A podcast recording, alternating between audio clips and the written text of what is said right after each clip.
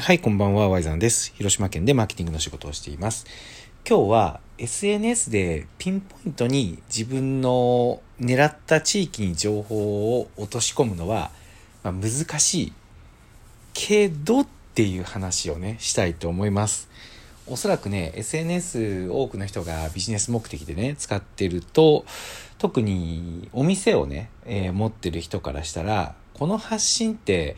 本当に自分のお店の売り上げにつながってんのかなっていう、まあ、疑問だったりとか、あと組織的にやってる人であれば、上司からこれお前意味あんのとかいうのをすごく問われる、自分で疑問に思ったりすることってあると思うんですよね。で、今日はこれについて話したいんですけど、僕は結論から言うと、SNS っていうのは狙った地域にえー、深い情報をね、えー、落とし込むっていうのは非常に難しいなと思ってます。じゃあ、それなら、地域にね、お店を構えてる人とか、証券が地域だけの人に関しては、SNS ってやらない方がいいのっていうふうに思っちゃうかもしれないんですけど、そこはそんなことないと思ってて、それについてね、今日は話したいと思います。これね、例えで話したいんですけど、まあ、例えばね、SNS で寿司屋が、こう、寿司の魅力っていうのを発信するとするじゃないですか。もうそれこそ今日仕入れてネタはこれとか、この、今の時期はね、この何々が美味しいですよって言って、めちゃくちゃうまそうな寿司のね、写真を載っけたとしますと。で、その寿司屋さんが、まあ仮に北海道のね、お寿司屋さんだとして、僕はまあ広島県なんですけど、その発信を見たときに、うわ、やっぱ寿司いいなと。今日の昼は寿司にしようって思ったとするじゃないですか。この場合、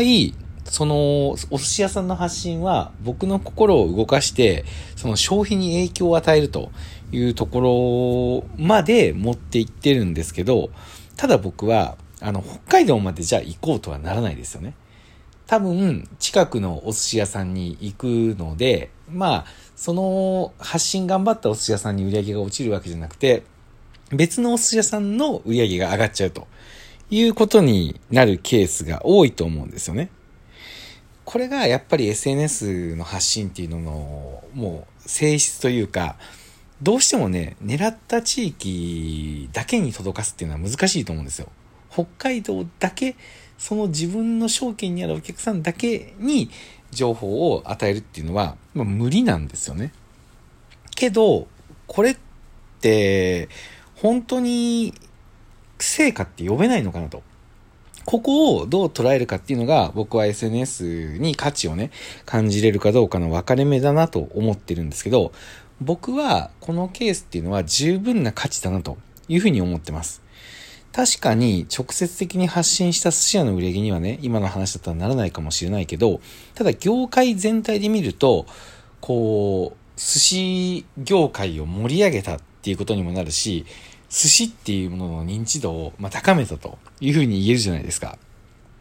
そこで、まあ、業界ね、全体に興味を持つ人が一人でも増えたなら、それっていうのは、いつかね、回り回って自分のところも得をすることになるっていうふうに、この広い視野で捉えれるか、だと思うんですよ。なかなかピンとこないとは思うけど、ただ、SNS を続けれる人ってやっぱそこをちゃんと見てる人が多いなっていうふうに思うんですよね。逆に言うと、この視野がないと SNS を続けるのは難しいと思うんですよ。どんだけ頑張って自分が寿司屋をね、えー、寿司屋というか寿司のことを発信したとしても、結局受け取る人は全国に薄くいるので、その受け取った人がその地域で消費するっていうことになってしまうので、その地域の寿司屋さんがね、SNS の発信してなかったら、まあそれは面白くはないかもしれないですよね。けど、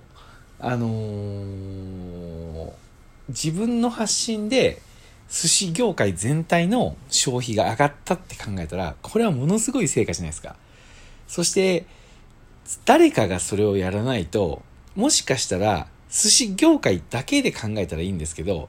他にもね、あのー、寿司業界だけで考えたら、周りのお店って競合かもしれないけど、けど今は競合の市場っていうのがどんどんこう多角化していて、それこそ寿司だけをみんな食べて生きてるわけじゃなくて、お寿司もあればカレーもあるし、えー、ラーメンもあるし、っていう風に食だけでもね、ものすごい競合がいるわけじゃないですか。そしてもっと言ったら、あの、人によっては、食べるっていう中だけで競合を考えてるかもしれないけど、今、もしかしたら食べないっていう選択肢もあるわけじゃないですか。そのダイエットだとか、節約だとか、いろんな切り口があるかもしれないけど、もしかしたらダイエット業界の人が、あの、1日2食で運動する方が健康にいいですよっていう発信をしてたとしたら、実は食べるっていうもの全体の市場がしぼんでいる可能性もあるわけですよね。で、もちろんそこに対して、いや、ちゃんと食べた方がいいよと。まあ、根拠はないといけないと思いますけどね。ただ、やっぱりこう、好きなものが食べれない人生っていうのは寂しいじゃないですか。そこでやっぱり寿司っていうのは美味しいんだよっていう発信をすることで、もしかしたら、その寿司業界のパイが上がる。それがなかったら、どんどんもしかしたら食べるっていうことが縮小してしまうと。で、食べるっていうことが縮小したら、当然自分のところに落ちてくるお金も減っていくっていうふうに、ものすごい広い規模で見たときに、実は SNS でその全体に発信できるっていうことが、ものすごく業界に貢献してるっていうふうに捉え方ができるんですよね。そして、もちろん、そういう発信ってお客さんに伝わると思うんですよ。確かにね、すぐには直接的な売り上げにはならないかもしれないけど、この寿司屋さんっていつも業界全体のことを考えて発信してるよねっていうお寿司屋さんは、必ずみんなの心に残りますし、直接的な売り上げにはならないかもしれないけど、そういうお店は信用が溜まっていきます。そして信用が溜まっていけば、例えばそのお寿司屋さんがね、それこそ今のコロナみたいな時に、まあ、ピンチに陥ってクラウドファンディングとかをした時に、もしかしたら全国からお金が集まるかもしれないし、応援したいって思ってくれてる人が増えてるかもしれないし、もしかしたらそこのね、旅行の地域に行った時にそこで食べようっていうふうに思ってくれてる人が、すごく見込みとして増えていってるかもしれないし、こんな風に SNS の価値っていうのは、ものすごい発信して自分のお店が上がるっていうスパンで捉えたら、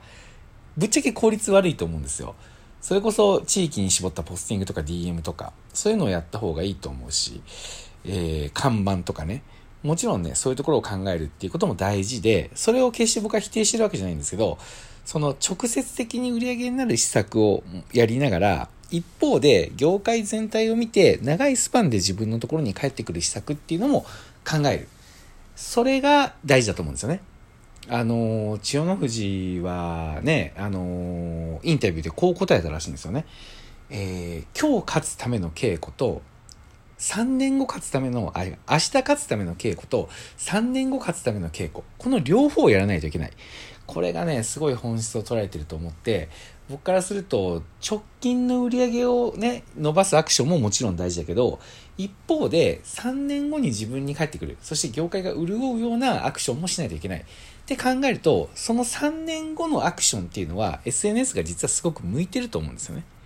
そんな風に捉えて SNS をやってると、すごくこう、福利で信用が溜まってって、3年後っていうものが全く違ったものになるなと僕は思ってるので、その視点を持って、えっ、ー、と、SNS をやってみてください。これがないとなかなか続けるのは厳しいんじゃないかなと、こんな風に思ってます。はい。というわけで今日はですね、えー、SNS の価値はというところで話させていただきました。聞いてくれてありがとうございました。じゃあ明日も頑張りましょう。おやすみなさい。